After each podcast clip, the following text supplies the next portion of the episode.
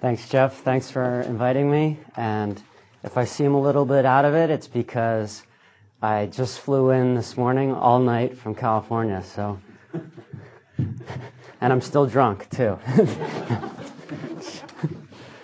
uh, th- today I want to talk about this new edited volume that I edited, Anarchy, State, and Public Choice. And this book is basically a response um, to two volumes published in the early 1970s by the Center for Public Choice at Virginia Tech. Explorations in the Theory of Anarchy and Further Explorations in the Theory of Anarchy. The original volumes contained articles by people like James Buchanan, Gordon Tullock, and Patrick Gunning.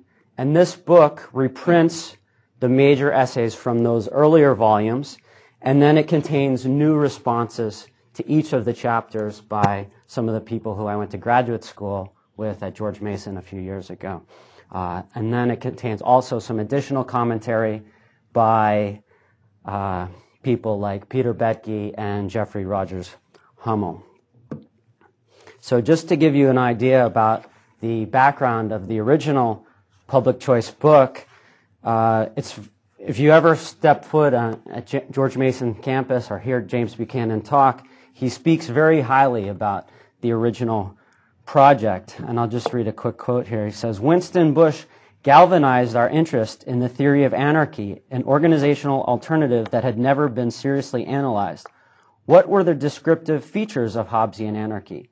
Could something like an anarchistic equilibrium be defined?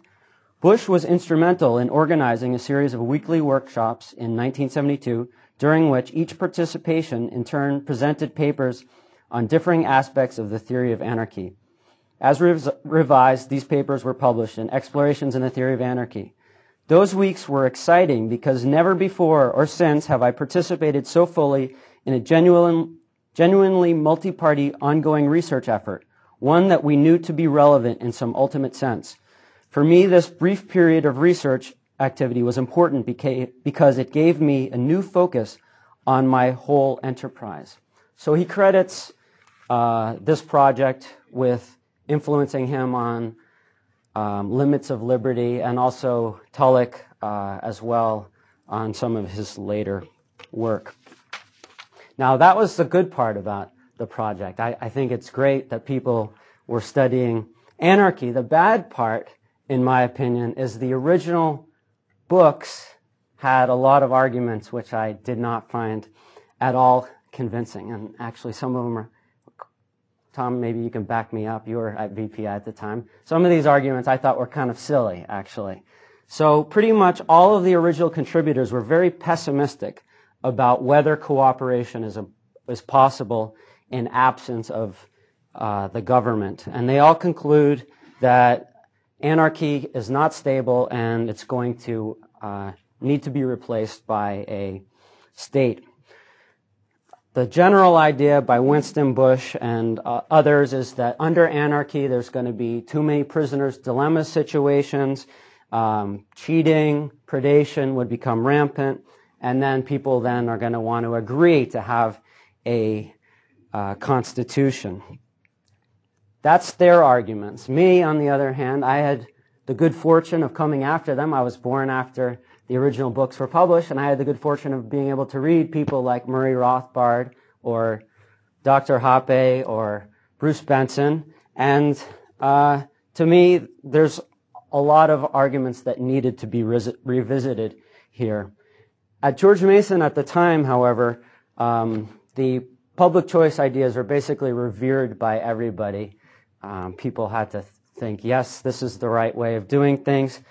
Um, but since it was not satisfactory to me, I came up with the idea of creating this new volume. I said, I said, Murray Rothbard never had a chance to respond to, to explorations in the theory of anarchy, but luckily now there's a lot of young people who can do that. So I basically rounded up the Austrian graduate students at George Mason and I said, look, let's, let's, let's smash this book.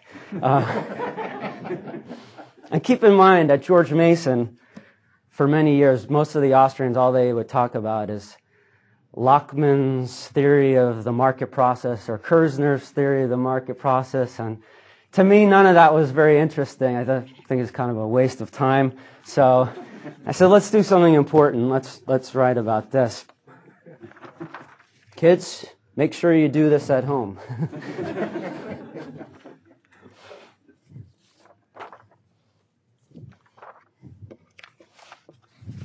okay, so I basically um, took got got the uh, anarchist grad students, and I said, pick a chapter from the original book and uh, criticize it.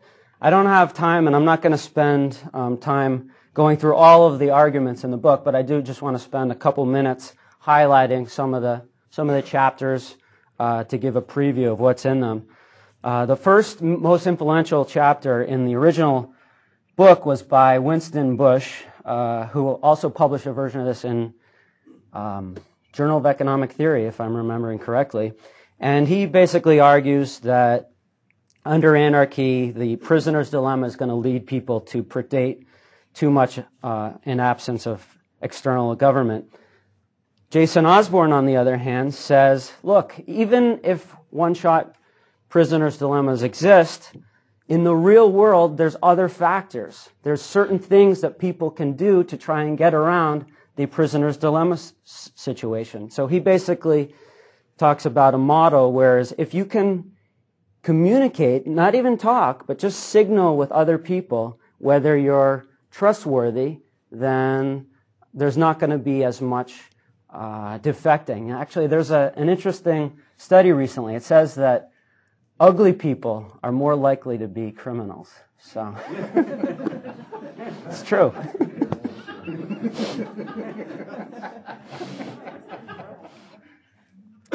In Gordon Tullock's chapter, he argues uh, similar arguments. He, he says that without government, there's only going to be certain types of interaction that can take place that for the most part, uh, most trade cannot uh, take place unless you have an external enforcement agency. Chris Coyne uh, of George Mason, now at Hampden-Sydney, responded to that and he said, look, it might be true that you might need external enforcement, but why do we need to assume that that must come from government? There's many private law enforcement agencies out there that, that enforce contracts in ways such as arbitration uh, agencies do today. So just because just because you need external enforcement, it doesn't need mean it needs to be monopolized.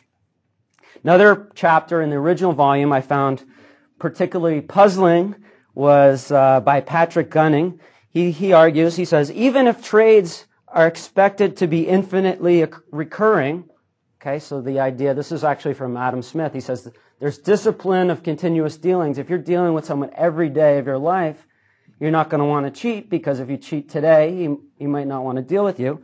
But Patrick Gunning says, even if trades are expected to be infinitely recurring, there may be no trade. He, he gives an example of two, two individuals. Actually, one is a pygmy and one is a, a giant. And he says they, they are probably not going to be able to engage in trade unless you have an external uh, agent. And he says, what's the solution? He says, all they have to do is sign a contract with, and I'm not, I'm not making this up, with a super giant who can come in and make sure make sure that everything's right. It's it's just a simple simple resp- simple solution.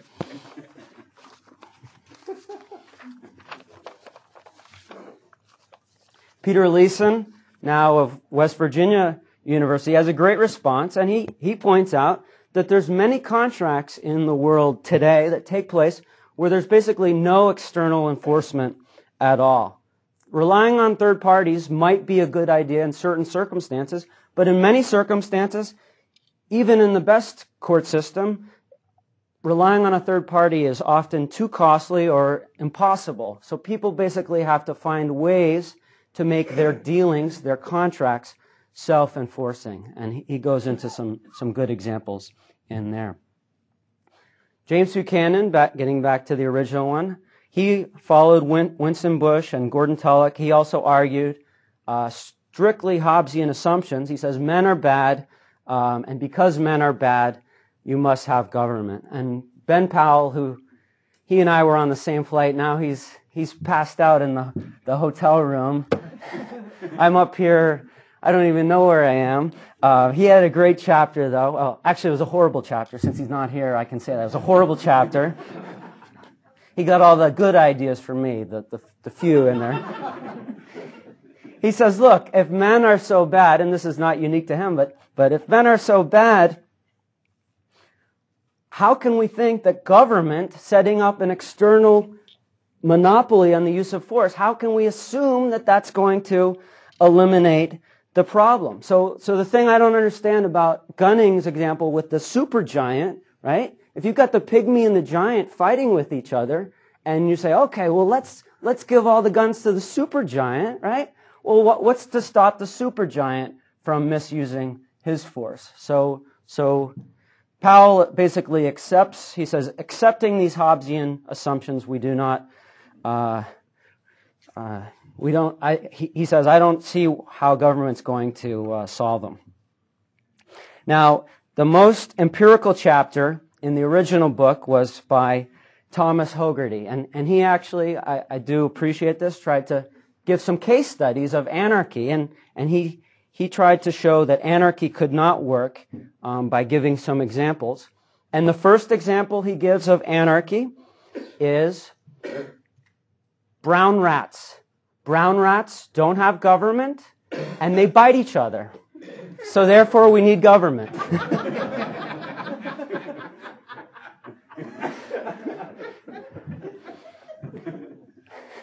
Second example, Lord of the Flies. Lord of the Flies, there was no government in Lord of the Flies, and, well, there was chaos, okay? We need government. And his final example of how anarchism cannot function as a system is Andersonville prison camp during the Civil War. now, is this just, is it me? Is this, prison is anarchy? okay, so kind of, kind of, uh, uh, interesting arguments. Vir- Virgil Storr has a very amusing uh, chapter where he, he questions how how applicable it is for anarchy to look at brown rats removed from their home, how, how a children's novel or a POW camp are anarchism. Another interesting chapter in the original volume, and these are all reprinted here too, was by Warren Samuels, who basically spent his chapter criticizing Murray Rothbard's view of anarcho-capitalism. He says that Rothbard is simply replacing government coercion with market coercion. And if anybody knows, I'm, I actually am curious if anybody knows whether Rothbard responded to this, but I, I haven't seen um, any evidence that, that he was able to respond to this. So Scott Beaulier, now of Mercer University, was able to respond and to defend Rothbard's system, saying that Samuel's definition of coercion is, is so elastic that it basically, he says markets, if you trade, one person refuses to trade, he says that's coercion. And uh, Beaulier says that it's so elastic that his, his definition of coercion is pretty much meaningless. He says the real thing that we need to be concerned about is minimizing coercion, and the best way to minimize coercion is to not have a centralized government. And lastly, uh, from the original uh, 1974 volume, Further Explorations in the Theory of Anarchy, uh, there was one chapter which actually was supportive of anarchism by Lawrence Moss, and he outlines how Rothbard's libertarian anarchism has a long history in America, and he, he talks about some of the early individualist anarchists like Spooner and Tucker. Moss does in this chapter have some criticisms of Roth, of using Rothbard's positive welfare economics to defend anarchism, which actually I don't think Rothbard attempted to do this. Uh, but anyway, Moss concludes uh, this chapter. Pretty good conclusion. He says, property anarchism is American as apple pie. So, like that. Now, the interesting and good news about all this is I got these manuscripts together and I, I gave the entire, the entire a first draft of the entire manuscript to Buchanan and Tullock um, when I was at George Mason, and they both wrote responses, which are included in this book. And, and Buchanan's Buchanan's response was my favorite. Does he say? Does he say, "I'm right, you're wrong," or does he say, "No, I um, actually you guys are right. I admit defeat." Instead, what he says, he says, "Actually, you guys are misinterpreting your work. Our work is not about political philosophy. It's not about government. It was about how during the 1960s and 1970s there was disorder on campus." campuses and colleges. And so there needs to be more rules on colleges. so I, I, think this is a good interpretation. Basically, we can now throw out all of constitutional political economy and call it campus economics.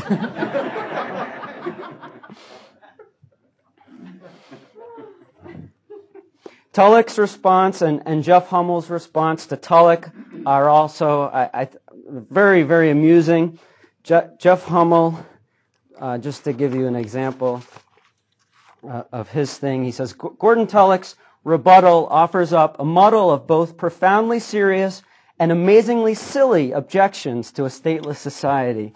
Uh, so he's got some great, great zingers uh, in there against um, Tullock. And Tullock too, he's he's got, you know, Tullock. He's an interesting guy. He says at the end of his chapter, he says, I anticipate a vigorous but not very well reasoned response.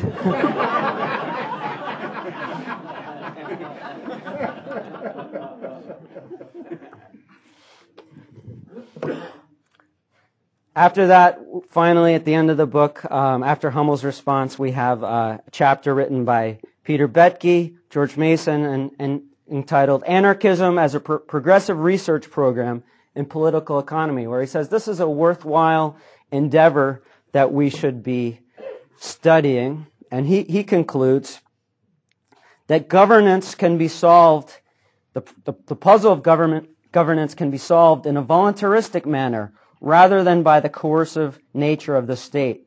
Work along these lines is not only valuable at a fundamental theoretical level, but also of practical significance as well as we attempt to wrestle with the great social transformations of our era. So this is just a sampling, but uh, for you young George Mason people, I, I want to see continued explorations in the theory of anarchy. Thanks.